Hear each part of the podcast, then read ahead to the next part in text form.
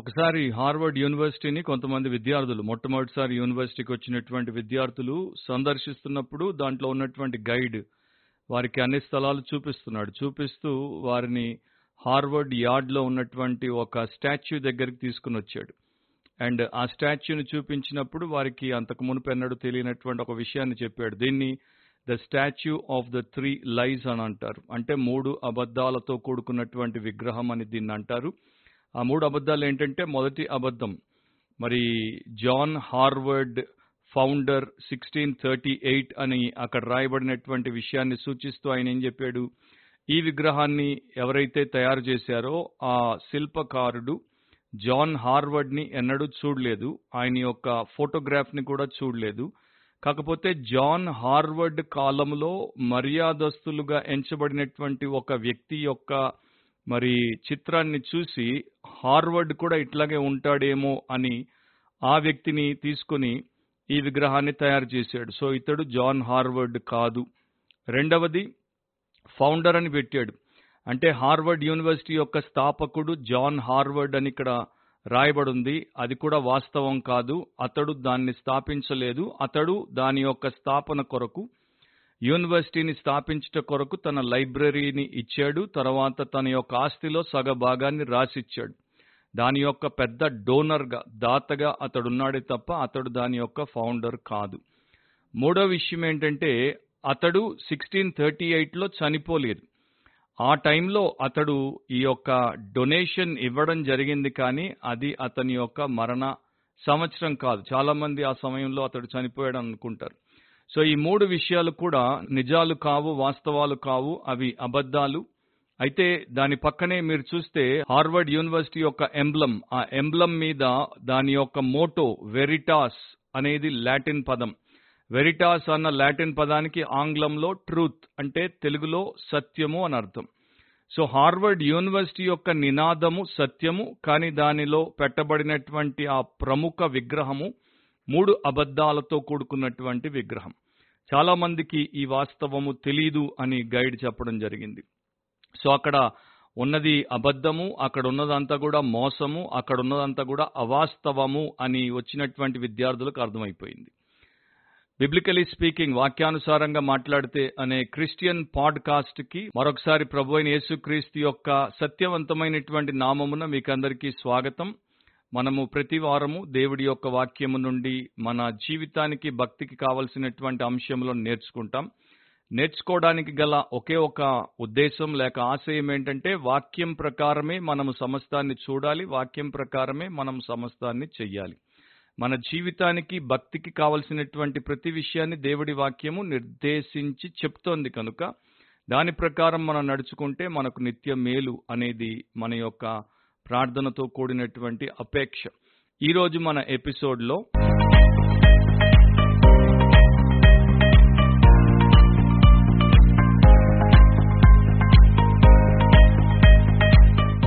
Lying is a part of our living is the mind set of all humanity. మానవాళి యొక్క మానసికత ఏంటంటే జీవించుట అన్న దానిలో అబద్ధము చెప్పుట అనేది ఒక భాగము అని అందరూ ఎంచి ఆ ప్రకారమే వారి జీవితాన్ని మొదలు పెడతారు, ఆ ప్రకారమే వారి జీవితాన్ని ముగిస్తారు. సో దీంట్లో స్త్రీలని పురుషులని భేదం లేదు, చిన్నపిల్లలని పెద్దలని భేదం లేదు, విద్యావంతులు విద్యాహీనులు, లేకపోతే ధనికులు దరిద్రులు, లేక ఉద్యోగులు నిరుద్యోగులు అన్నటువంటి తారతమ్యం లేకుండా మనిషిగా ఉన్నటువంటి ప్రతి ఒక్కరూ తప్పక వారి జీవితంలో అబద్ధం ఆడతారు, అబద్ధంతోనే వారి జీవితాన్ని జీవిస్తారు. నిజం చెప్పాలంటే ప్రపంచం చాలాసార్లు కోడై కూస్తూ ఉంటుంది. ఎవ్రీబడీ లైస్, ప్రతి ఒక్కరు అబద్ధం చెప్తారు, ప్రతి ఒక్కరు అబద్ధం చెప్తారని అబద్ధం చెప్పిన వారు తమను సమర్థించుకోవడానికి వాడుకునేటువంటి నినాదం కూడా మనందరికీ తెలుసు. ఇంతకీ బైబిల్ ప్రకారము వాట్ ఈజ్ ఎ లై, అబద్ధము అనగా ఏమిటి? లయింగ్ అనేది, అబద్ధము అనేది ఒక అవాస్తవమైన, నిజము కానటువంటి ప్రకటన లేకపోతే వ్యాఖ్య చేసినప్పుడు, అది కూడా మోసగించాలనేటువంటి దురుద్దేశంతో చేసినప్పుడు జరిగేటువంటి విషయం. సో ఒక వ్యక్తి నిజము కాని దాన్ని చెప్పినప్పుడు అండ్ ఒకరిని నయవంచనకు గురి చేయాలి అని చెప్పినప్పుడు అది అబద్ధమవుతుంది. అండ్ ఈ అబద్ధము 2 రకాలుగా కూడా మనుషులు చెప్పొచ్చు. ఒకటి మాటల ద్వారా, రెండవది చేష్టల ద్వారా. మొదటి యోహాను 1వ అధ్యాయము 6వ వచనంలో దీని గురించి వాక్యం ఏం చెప్తుందో విందాము. ఆయనతో కూడా సహవాసము గలవారమని చెప్పుకొని, అంటే ఇది మన మాటల్లో ఉన్నటువంటి అబద్ధం, చీకట్లో నడిచిన ఎడల మనం అబద్ధమాడుచు సత్యమును జరిగింపకుందుము. సో నాకు దేవుడితో సహవాసం ఉందని చెప్పి దేవుడు వెలుగై ఉన్నప్పుడు వెలుగుతో మనము సంబంధం కలిగి ఉంటే, వెలుగులో నడుచుకోకుండా చీకట్లో నడుచుకుంటే మనము జీవితపు ఆచరణలో లేకపోతే చేష్టల్లో అబద్ధమాడుతూ సత్యాన్ని జరిగింపకుందుము అని దేవుడే మనకు చెప్పించాడు. సో మనము ఆది నుండి చూస్తే, మానవాళి ప్రారంభము నుండి చూస్తే అబద్ధములతోనే మానవ చరిత్రను మనము ఆరంభమవడం చూస్తాం. ఆదికాండం 3వ అధ్యాయంలో అపవాది అయినటువంటి సాతాను వచ్చి హవ్వకు మొట్టమొదటి అబద్ధం చెప్పాడు, వారిద్దరిని మోసగించాడు. తర్వాత కయీను అనేటువంటి వ్యక్తి డైరెక్ట్గా దేవుడికే అబద్ధం చెప్పాడు. అతడు చెప్పినటువంటి అబద్ధం ఆదికాండం 4వ అధ్యాయం 9వ వచనంలో యెహోవా నీ తమ్ముడైన హేబేలు ఎక్కడున్నాడని కయీనును అడుగుగా అతడు నేనెరుగను, నా తమ్మునికి నేను కావలి వాడనా అనెను.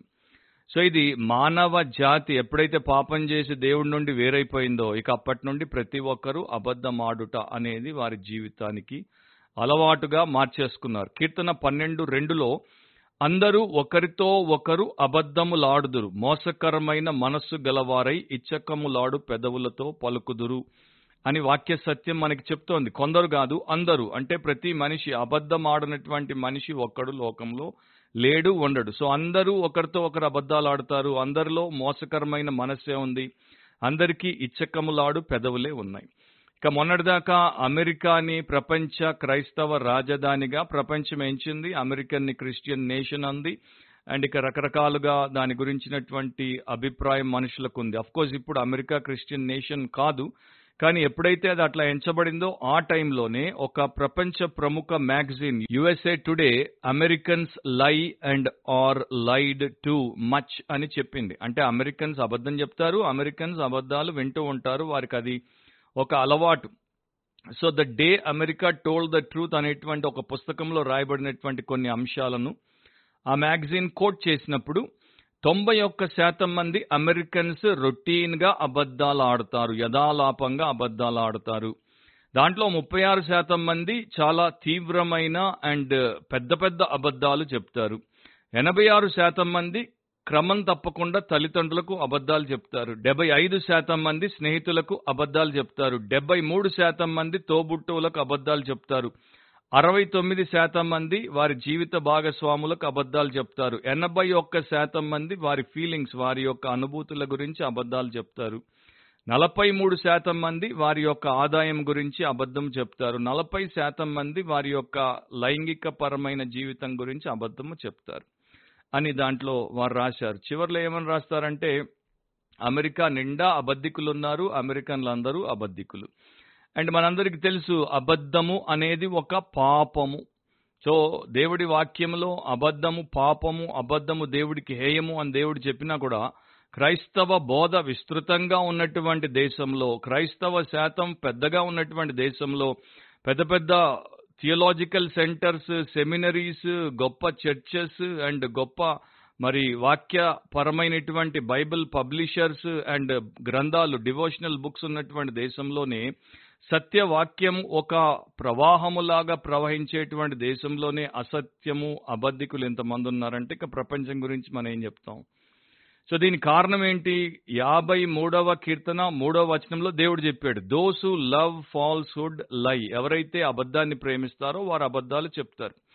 మేలు కంటే కీడు చేయుటయు నీతి పలుకుట కంటే అబద్ధము చెప్పుటయు నీకిష్టము అని దేవుడు చెప్పాడు. సో వారు మేలు కన్నా కీడును ప్రేమిస్తారు, నీతి కన్నా చెడును ప్రేమిస్తారు, కనుక అబద్ధం చెప్పడం వారికి ఇష్టము, అది వారికి సహజ సిద్ధంగా వచ్చే విషయం. హోల్ నేషన్స్ ఆర్ కాంగ్రిగేషన్స్ లై, దేశాలకు దేశాలు లేకపోతే సమాజానికి సమాజం, కాంగ్రిగేషన్ అంతా కూడా అబద్ధం చెప్తుంది. యెహోషువ 7వ అధ్యాయం 11వ వచనంలో ఇశ్రాయేలీయులు పాపము చేసి ఉన్నారు, నేను వారితో చేసిన నిబంధనను వారు మీరి ఉన్నారు, శపితమైన దాని కొంత తీసుకొని దొంగిలి బొంకి తమ సామాన్లో దాని ఉంచుకొని ఉన్నారు అని దేవుడు చెప్తున్నాడు. సో వారు అక్కడ బొంకారు అని అంటున్నాడు, అంటే అబద్ధము పలికారు అని అంటున్నాడు. సో ప్రపంచ దేశాల యొక్క కల్చరల్ ట్రైట్ ఏంటంటే అందరికీ కూడా అబద్ధము చెప్పడం అనేది సహజంగా గాలి పీల్చుకున్నంత సులువుగా, అంత సామాన్యంగా ఉండేటువంటి లక్షణం. సో ఒక పాస్టర్ గారు అందుకే అనేవారు, there is no integrity in people's lives and with people's lips. మనుషుల జీవితాల్లో అండ్ మనుషుల పెదవుల మీద యథార్థత అనేది లేదు. ఇప్పుడు దాంతోపాటు మన కాలంలో అబద్ధ బోధకులు ఇంకా విస్తృత స్థాయిలో వచ్చేశారు. అబద్ధ ప్రవక్తలు అబద్ధాలు చెప్తూనే ఉంటారు. ఇర్మియా 27:16 దేవుడు చెప్పాడు, యెహోవా సెలవిచ్చినదేమనగా, యెహోవా మందిరపు ఉపకరణములు ఇప్పుడే శీఘ్రముగా బబులోన్లో నుండి మరలా తేబడునని ప్రవచింపు మీ ప్రవక్తలు మీతో అబద్ధములు చెప్పుచున్నారు, వారి మాటలకు చెవి యొగ్గకుడి. సో దేవుడు ఖచ్చితంగా చెప్పాడు, వారి మాటలు వినొద్దు, అబద్ధ ప్రవక్తలు అబద్ధ ప్రవచనాలు పలుకుతున్నారు. నిజానికి యెషయా ప్రవక్త ద్వారా ఏమంటాడు, 9:15 పెద్దలను గనులను తల, కళ్ళలాడు ప్రవక్తలు తోక, అబద్ధాలు చెప్పే ప్రవక్తలు తోకలని చెప్తున్నాడు. కానీ ఈ రోజున క్రైస్తవ సమాజంలో కూడా అబద్ధ ప్రవక్తలు చాలా మంది విపరీత స్థాయిలో ఏది పడితే అది వాగేస్తూ, ఏది పడితే అది చెప్పేస్తూ, అబద్ధాలతో మనుషుల్ని నయవంచనకు గురి చేసి నట్టేట ముంచుతున్న, నిత్యనాశనానికి తీసుకుపోతున్న వారిని చాలామంది వారి యొక్క జీవితానికి పెద్దలుగా, వారిని నడిపించేటువంటి దిశానిర్దేశకులుగా, మార్గదర్శకులుగా వారు ప్రవచిస్తే ఇక వీరు వారి జీవితానికి దాన్ని పునాదిగా పెట్టుకునే వారు ఎక్కువైపోతున్నారు. అలాంటి వారు దేవుడి వాక్యం వినాలి. కళ్ళలాడు ప్రవక్తలు తోకలు, తలలు కారు అని దేవుడు చెప్పాడు. సో ఒక తోక మిమ్మల్ని నడిపిస్తే మీ బతికేమైపోతుందో మీరు ఆలోచించుకుంటే అర్థమైపోతుంది. మనకి తెలుసు, లేవియా కాండం 19:11-12 దేవుడు ఏం చెప్పాడు, లయింగ్ ఇజ్ ఎ సిన్ అని చెప్పాడు, అబద్ధం పాపం అన్నాడు. నేను మీ దేవుడినైన యెహోవాను, మీరు దొంగిలింపకూడదు, బొంకకూడదు, ఒకనితో ఒకడు అబద్ధం ఆడకూడదు, నా నామమును బట్టి అబద్ధ ప్రమాణము చేయకూడదు, నీ దేవుని నామమును అపవిత్రపరచకూడదు, నేను యెహోవాను. సో దాంట్లో ఎట్లా చెప్పాడు చూడండి, బొంకొద్దన్నాడు, అబద్ధం ఆడొద్దన్నాడు, అబద్ధ ప్రమాణము చేయొద్దన్నాడు, అండ్ నేను దేవుడిని అని తెలుసుకోమంటున్నాడు. 12:22 అబద్ధమాడు పెదవులు యెహోవాకు హేయములు, సత్యవర్తనులు ఆయనకిష్టలు. నేను దేవుడి సంబంధిని, దేవుడు నన్ను బట్టి సంతోషిస్తున్నాడు, దేవుడు నాతో మాట్లాడుతున్నాడు, దేవుడు నాకు సలహా ఇస్తున్నాడు, లేకపోతే సత్యం చెప్తున్నాడు, దేవుడు నన్ను నడిపిస్తున్నాడు అనుకునేవారు మొదట వారి జీవితంలో నుండి అబద్ధాన్ని తొలగించుకోవాలి. అబద్ధము మీ జీవితంలో ఉంటే మీరు మాటల ద్వారా, చేష్టల ద్వారా అబద్ధాలు, మోసకరమైనటువంటి జీవిత విధానాన్ని కలిగి ఉంటే మీరు దేవుడికి అసహ్యులు. మీకు దేవుడికి అన్యోన్య సహవాసం కాదు కదా, మిమ్మల్ని దేవుడు ఆమడ దూరం అవతల పెట్టాడు. అండ్ ఆ డిస్టెన్స్ ఎంతో ఎవరు చెప్పలేరు. కానీ సత్యవర్తనులు ఆయనకు ఇష్టలు. కొందరు సర్ది పెట్టేసుకుంటుంటారు, మాది పెద్ద అబద్ధం కాదులే, మాది చాలా చిన్న అబద్ధంలే, మాది బ్లాక్ లై కాదులే, మాది వైట్ లై, మాది స్మాల్ లై, మాది పెద్ద లై కాదు అనుకుంటుంటారు. కానీ ఒకటి గుర్తుపెట్టుకోవాలి, దేవుడు అంటున్నాడు all kinds of lies are lies, అన్ని విధములైనటువంటి అబద్ధాలు అబద్ధాలే. దాంట్లో మినీ లై, మీడియం లై, మెగా లై అన్నది దేవుడేమీ పెట్టలేదు. సో మన జీవితంలో మనము సర్దిపెట్టుకుంటుంటాం, అందరూ అబద్ధాలు చెప్తున్నారు, సొసైటీలో అబద్ధాలు ఉన్నాయి, చర్చిలో అబద్ధాలు ఉన్నాయి, వ్యాపార రంగంలో అబద్ధాలు ఉన్నాయి, మరి ఎడ్యుకేషనల్ సెంటర్స్లో అబద్ధాలు ఉన్నాయి, అబద్ధం చెప్పకపోతే ఎట్లా అన్న దాంతో ఎంతో మంది క్రైస్తవులు ఉంటారు. డిఎల్ మోడీ ఒకసారి ఏమని చెప్పాడంటే, ఆయన సియామ్ అనేటువంటి దేశంలో ఆయన కాలంలో ఉన్నటువంటి ఆచారం గురించి మాట్లాడి, ఎవడైనా ఒకడు మాటిమాటికి అబద్ధం చెప్తున్నాడు అని ఆ తెగ ప్రజలు గుర్తించినప్పుడు వారేం చేశారంటే, వాడిని పట్టుకొని వాడి నోటిని కుట్టేసేవారంట. ఇక వాడిని నోటిని కుట్టేస్తే వాడు మాట్లాడలేడు, వాడు భోజనం చేయలేడు, అంటే వాడి బతుకు అంతమైపోతుంది. ఇక దాని తర్వాత ఏంటో నేను చెప్పను, మీరు ఆలోచించుకోండి. సో ఆయన అంటాడు, ఒకవేళ మన దేశమైనటువంటి అమెరికాలో కూడా ఇట్లాంటి రెగ్యులర్ అబద్ధికులను పట్టుకొని నోళ్లు కుట్టేస్తే వారిని మనం తొలగించేసిన వారం అవుతాము. కానీ ఎంతమందిని తొలగించగలం? సో పెద్దలు, పిల్లలు అందరూ కూడా అబద్ధం ఆడకుండా బతికేటువంటి జీవన విధానాన్ని నేర్చుకోవాలి. తల్లిదండ్రులు వారి బిడ్డలు పుట్టగానే చిన్నప్పటి నుండే అన్ని విషయాల్లో ప్రతిసారి సత్యమే పలికేటట్టు చూసుకోవాలి అని ఆ భక్తుడు చెప్పాడు.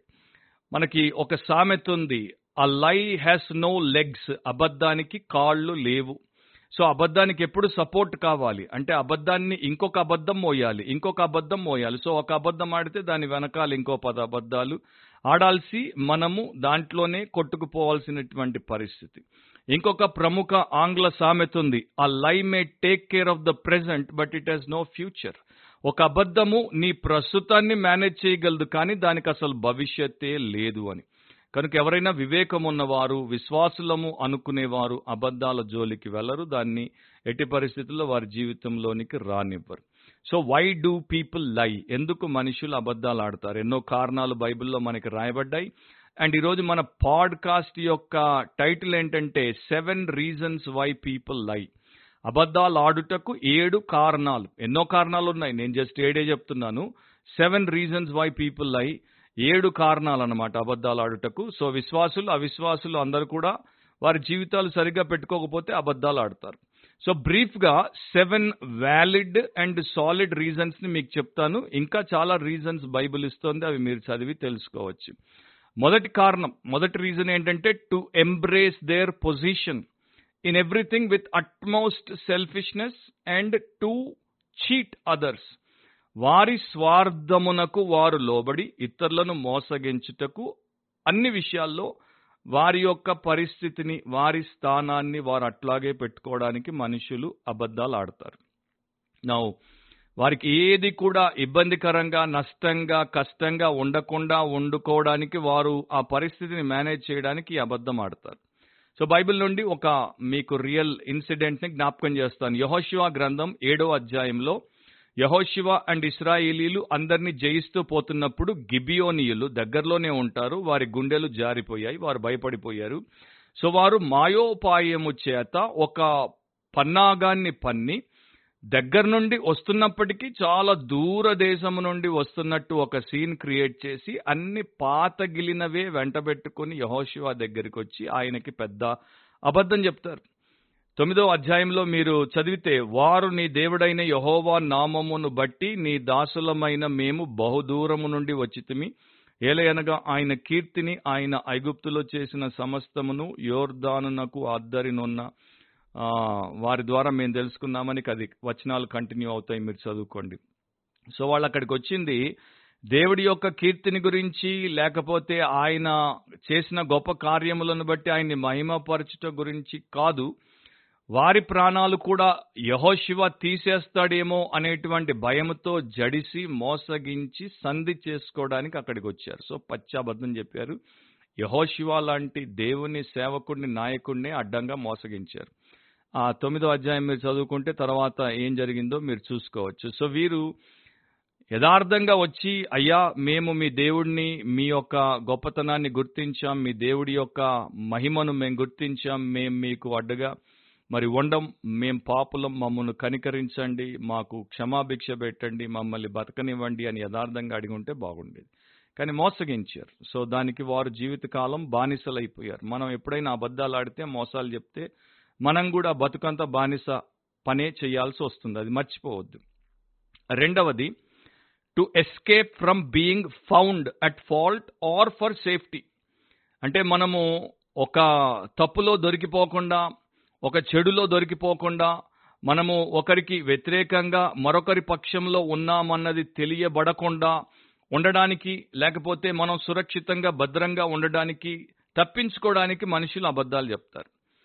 సో దీంట్లో కూడా ప్రముఖ సన్నివేశాన్ని మీకు జ్ఞాపకం చేస్తాను. మత్తయి సువార్త 26వ అధ్యాయం 69 నుండి 75వ వచనం వరకు. పేతురు వెలుపటి ముంగిట కూర్చుండి ఉండగా ఒక చిన్నది అతని యొద్దకు వచ్చి, నీవును గలిలయుడగు యేసుతో కూడా ఉంటివి కదా అనెను. అందుకతడు, నేనుండలేదు, నీవు చెప్పు సంగతి నాకు తెలియదని అందరి ఎదుట అనెను. అంటే పేతురు ఫస్ట్ టైం అందరి ముందు అబద్ధం ఆడేశాడు. అతడు నడవలోనికి వెళ్ళిన తర్వాత మరి ఒక చిన్నది అతనిని చూచి, వీడును నజరేయుడగు యేసుతో కూడా ఉండెనని అక్కడి వారితో చెప్పగా, అతడు ఒట్టు పెట్టుకొని, నేనుండలేదు, ఆ మనుష్యుని నేనెరుగనని మరలా చెప్పాను. ఒట్టు పెట్టుకోవద్దని యేసుప్రభు మత్తయి సువార్త 5, 6, 7లో కొండ మీద ప్రసంగంలో చెప్పాడు. పేతురు విన్నాడు, అయినా కూడా ఇక్కడ దాన్ని జవదాటి ఒట్టు పెట్టుకుని మరి ఆ మనుషుడు నాకు తెలియదని అబద్ధం ఆడాడు. కొంతసేపు అయిన తర్వాత అక్కడ నిలిచి ఉన్న వారు పేతురుని వద్దకు వచ్చి, నిజమే, నీవును వారిలో ఒకడవే, నీ పలుకు నిన్ను గూర్చి సాక్ష్యం ఇచ్చుచున్నదని అతనితో చెప్పిరి. అందుకు అతడు, ఆ మనుష్యుని నేనెరుగనని చెప్పి శపించుకొనుటకును ఒట్టు పెట్టుకొనుటకును మొదలుపెట్టిను. వెంటనే కోడి కూసాను, కనుక కోడి కూయక మునుపు నీవు నన్ను ఎరుగనని ముమ్మారు చెప్పేదవని యేసు తనతో అనిన మాట పేతురు జ్ఞాపకము తెచ్చుకుని వెలుపలికి పోయి సంతాపపడి ఏడ్చాను. సో పీటర్ లైడ్ థ్రైస్, 3 సార్లు పేతురు అబద్ధము ఆడాడు. అంటే అతడు యేసు సంబంధి అని తెలిస్తే యేసును అరెస్ట్ చేశారు కనుక పీటర్ని కూడా అరెస్ట్ చేస్తారు. యేసుకు శిక్ష పడుతుంది కనుక పేతురుకు కూడా శిక్ష పడుతుంది. తప్పించుకుందాం, యేసు మనిషిగా గుర్తింపబడొద్దు, యేసు ఎవరో నాకు తెలియదు అని బయటపడిపోదాం అనుకున్నాడు. కానీ అతడు 3 అబద్ధాలు అక్కడ చెప్పాల్సి వచ్చింది. దానికోసం ఒకే ఒక టైంలో చూడండి, కొన్ని గంటల వ్యవధిలోనే 3 అబద్ధాలు. ఇక పేతురైన పాత నిబంధనలో కూడా తండ్రి కొడుకులు 2 అబద్ధాలు ఆడారు. వారి యొక్క భార్యల విషయంలో అబద్ధం ఆడతారు. భార్యలు 2 కూడా మరి చాలా అందమైనటువంటి వారు కనుక వారి కొరకు వీరిని చంపేస్తారేమో అని చెప్పి, దేవుడు అంటే భయం లేనటువంటి మనుషులు అట్లా చేస్తారేమో అని చెప్పి మొదట అబ్రహాము తన భార్య విషయమై చెల్లెలు అని అబద్ధం చెప్పాడు. తర్వాత కాలంలో తండ్రికి నేనేమన్నా తక్కువ అన్నట్టు కుమారుడైనటువంటి ఇస్సాకు కూడా రిబ్కా విషయంలో తన భార్యను సహోదరి అని అబద్ధమాడాడు. అది మీరు ఆదికాండం 12వ అధ్యాయంలో, ఆదికాండం 20వ అధ్యాయంలో, ఆదికాండం 26వ అధ్యాయాల్లో చూసుకోవచ్చు. 3వ కారణం ఏంటి? To embarrass someone who is not good to them or who is against them. ఎవరైనా తమకు మంచిగా లేకపోతే, ఎవరైనా తమకు వ్యతిరేకంగా ఉంటే వారిని ఇబ్బంది పెట్టడానికి, వారికి చాలా కష్టాన్ని కలిగించడానికి అబద్ధము చెప్పడం. మత్తయి సువార్త 26వ అధ్యాయము 59వ వచనం నుండి 61వ వచనం వరకు వినండి. ప్రధాన యాజకులను మహాసభ వారందరూ యేసును చంపవలనని ఆయనకు విరోధముగా అబద్ధ సాక్ష్యము వెదుకుచుండిరి. ఎందుకు ఆయన్ని చంపాలనుకున్నారు? ఎందుకంటే ఆయన వీరికి అడ్డం వస్తున్నాడు, ఆయన వెంట ప్రజలు వెళ్ళిపోతున్నారు, వీరు అధికారం చెలాయిద్దాం, వీరి ఆజమాయిషీ చేద్దాం, వీరి అక్రమాన్ని అలాగే కొనసాగించుకుందాం అంటే ఆయన వచ్చి ఫుల్ స్టాప్ పెడుతున్నాడు, ఆయన వచ్చి మొత్తం అంతా డిలీట్ చేస్తానంటున్నాడు. కనుక వీరు ఆయన్ని ఇష్టపడట్లేదు, ఆయన అడ్డు తొలగించుకోవాలి కనుక చంపాలనుకున్నారు. చంపాలంటే మామూలుగా అయ్యే పని కాదు కదా, ఆయనకు విరోధంగా సాక్ష్యం ఉండాలి, సాక్ష్యం లేదు కనుక అబద్ధ సాక్ష్యమును వెతికారు. అబద్ధ సాక్షులు అనేకులు వచ్చినను సాక్ష్యమేమియూ దొరకలేదు. అంటే ఆయనకు వ్యతిరేకంగా ఎంతమంది వచ్చి అబద్ధాలు చెప్పినా కూడా సరైనటువంటి సాక్ష్యం లేదు. తుదకు 2 మనుషులు వచ్చి వీడు దేవాలయమును పడగొట్టి 3 దినములలో దానిని కట్టగలనని చెప్పిననిది. ఆయన చెప్పాడా అంటే చెప్పాడు. యోహాను సువార్త 2వ అధ్యాయం మీరు చదివితే ఆయన చెప్పాడు, ఈ దేవాలయము నేను 3 దినాల్లో తిరిగి లేపుతానని ప్రభు చెప్పాడు. అప్పుడు వారు ఒక ప్రశ్న అడుగుతారు, 46 సంవత్సరాలు కట్టినటువంటి ఈ దేవాలయం, అంటే హేరో దేవాలయం వైపు చూపిస్తూ, దీన్ని 3 రోజుల్లో నువ్వు లేపుతావా? తర్వాత వచనంలో ఉంటుంది ఆయన తన దేహము అనేటువంటి దేవాలయం గురించి మాట్లాడాడు.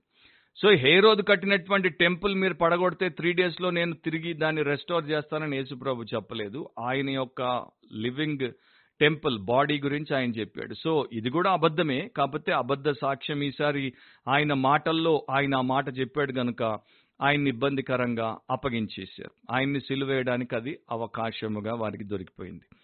4వ కారణం ఏంటి? To eradicate something which is against their self interest or pleasure. వారి సుఖానికి ఏదైనా అడ్డొచ్చినప్పుడు, వారి స్వార్థానికి ఏదైనా అడ్డొచ్చినప్పుడు దాన్ని తొలగించుకోవడానికి మనిషి అబద్ధం చెప్తాడు. సంసోను దెలీలా 2 యొక్క జీవితము, 2 యొక్క సహవాసం గురించి న్యాయాధిపతులు 16వ అధ్యాయంలో మనం చదవచ్చు. సో దెలీలా ఏమో ఫిలిస్తీయుల సర్దార్ల యొక్క ఏజెంట్.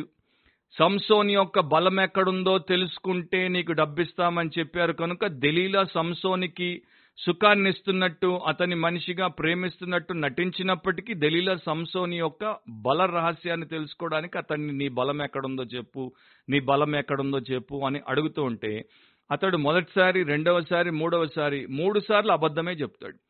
ఎందుకు? అతడు నిజం చెప్పట్లేదు. చెప్పినట్టే అతడు కనబడతాడు కానీ నిజం చెప్పడు. ఒకవేళ డైరెక్ట్గా నేను నీకు నిజం చెప్పను, నువ్వెవతో నన్ను అడగడానికి అంటే ఆమె వెళ్ళిపోతుంది. సంసోన్కి ఆమె యొక్క సుఖము దొరకదు, సహవాసం ఉండదు. కనుక ఏం చేస్తున్నాడు? ఆమెను పోగొట్టుకోవడం ఇష్టం లేకుండా సారిసారికి అబద్ధం ఆడుతున్నాడు, మళ్ళీ ఆమెతోనే ఉంటున్నాడు. ఇక చివరికి ఆమె 3 సార్లు నన్ను నీవు ఎగతాళి చేసావు అంటుంది. ఫర్ ఎగ్జాంపుల్, దానికన్నా ముందు 13వ వచనంలో, అప్పుడు దెలీలా ఇది వరకు నీవు నన్ను ఎగతాళి చేసి నాతో అబద్ధములాడితివి. ఇక తర్వాత 3వసారి కూడా ఆమె అతన్ని అడిగినప్పుడు 3వసారి అబద్ధం చెప్తాడు. తర్వాత ఇక ప్రాణాన్ని విసికించినప్పుడు ఇక అప్పుడు సత్యం చెప్పేస్తాడు. కానీ ఆమెను ఎగతాళి చేసి అబద్ధాలు ఆడినట్లు ఆమె కూడా చెప్తుంది. సో అబద్ధం చేత అతడు బయటపడలేడు కనుక నిజం చెప్పినందుకు అతడు బందీ అయిపోతాడు. 5వ కారణం ఏంటి? To eliminate all evidence against them or someone whom they love. వారు ప్రేమించే వారికి వ్యతిరేకంగా లేక వారికి వ్యతిరేకంగా ఏదైనా రుజువులుంటే వాటిని పూర్తిగా రూపుమాపడానికి మనుషులు అబద్ధాలు చెప్తారు. ఇక దీనికి క్లాసిక్ ఎగ్జాంపుల్ ఓల్డ్ టెస్టమెంట్లో మనకుంది యోసేపు, అతని యొక్క సహోదరులు. ఆదికాండ 37 అధ్యాయం మీరు చదువుకోండి, నేను కొంత భాగం మీకు చదువుతాను, 26 నుండి 33 వరకు. అప్పుడు యూదా, మనము మన సహోదరుని చంపి వాని మరణమును దాచిపెట్టినందు వలన ఏమి ప్రయోజనం. యాక్చువల్గా ఈ యొక్క 11 మంది ఒక చోట ఉంటే వారిని చూసి రమ్మని తండ్రి పంపిస్తే చూసి రావడానికి యోసేపు వస్తుంటాడు. దూరంగా ఉన్నప్పుడే ఈ 11 మందికి యోసేపు అంటే ఇష్టం లేదు, అతడంటే పగ, ఎందుకంటే అతడిని తండ్రి ఎక్కువ ప్రేమిస్తున్నాడు అండ్ అతనికి మంచి మరి మ్యానిఫోల్డ్ కలర్డ్ డ్రెస్ని ఇచ్చాడంటే ఎన్నో రంగుల అంగీని ఇచ్చాడు కనుక అతన్ని చంపేద్దాం అనుకుంటారు. రూబేన్ అడ్డుపడి చంపకుండా గుంటలో వేద్దాం అంటాడు. సో వాళ్ళప్పుడే వారి యొక్క ప్లాన్ ఏంటంటే అతన్ని చంపేసి అతడిని గుంటలో వేసేసి అతడిని దుష్టమృగం తిన్నది, అతడు చచ్చిపోయాడని చెప్దాం అనుకుంటారు. కానీ రూబేన్ అడ్డుపడతాడు. తర్వాత యూదా అడ్డుపడతాడు, మనం మన సహోదరుని చంపి వాని మరణమును దాచిపెట్టినందువలన ఏం ప్రయోజనం, ఈ ఇష్మాయేలీలకు వాణ్ణి అమ్మి వేయదము రండి, వాడు మన సహోదరుడు, మన రక్త సంబంధి కదా. సో అతన్ని గుంట్లో వేసేసారు ఆ పాటికి. సో ఆ మాటలు యూదా చెప్పేసరికి వానికి హాని ఏమీ చేయరాదని తన సహోదరులతో చెప్పాను. అందుకు అతని సహోదరులు సమ్మతించిరి. మిద్యానీయులైన వర్తకులు ఆ మీదుగా వెళ్ళుచుండగా వారు ఆ గుంటలో నుండి యోసేపును పైకి తీసి ఆ ఇష్మాయేలీయులకు 20 తులముల వెండికి అతనిని అమ్మివేసిరి. వారు యోసేపును ఐగుప్తునకు తీసుకొని పోయిరి. రూబేను ఆ గుంటకు తిరిగి వచ్చినప్పుడు యోసేపు గుంటలో లేకపోగా అతడు తన బట్టలు చింపుకొని తన సహోదరుల యొద్దకు తిరిగి వెళ్ళి, చిన్నవాడు లేడే, అయ్యో నేనెక్కడికి పోదుననగా వారు యోసేపు అంగీని తీసుకొని ఒక మేకపిల్లను చంపి దాని రక్తములో ఆ అంగీ ముంచి ఆ విచిత్రమైన నిలువుటంగీని పంపగా వారు తండ్రి యొద్దకు దానిని తెచ్చి, ఇది మాకు దొరికెను, ఇది నీ కుమారుని అంగీ అవునో కాదో గుర్తుపట్టమని చెప్పిరి. అతడు దానిని గుర్తుపట్టి, అంగీ నా కుమారునిదే, దుష్టమృగం వానిని తినివేసెను, యోసేపు నిశ్చయముగా చీల్చబడెననెను. అతడు దుఃఖంలో మునిగిపోతాడు. సో తండ్రిని అబద్ధంతో మోసం చేసేశారు. సో వారికి అడ్డం వస్తున్నాడు కనుక వారి యొక్క ఇష్ట జీవితాన్ని జీవించకుండా ప్రతిదీ పోయి వారు ఏం చేసినా తండ్రికి చెప్పేస్తాడు గనక, తండ్రితో చీవాట్లు పెట్టిస్తాడు గనక అడ్డు తొలగించుకోవడానికి మరి యోసేపును వారు ఈ రకంగా అమ్మేశారు.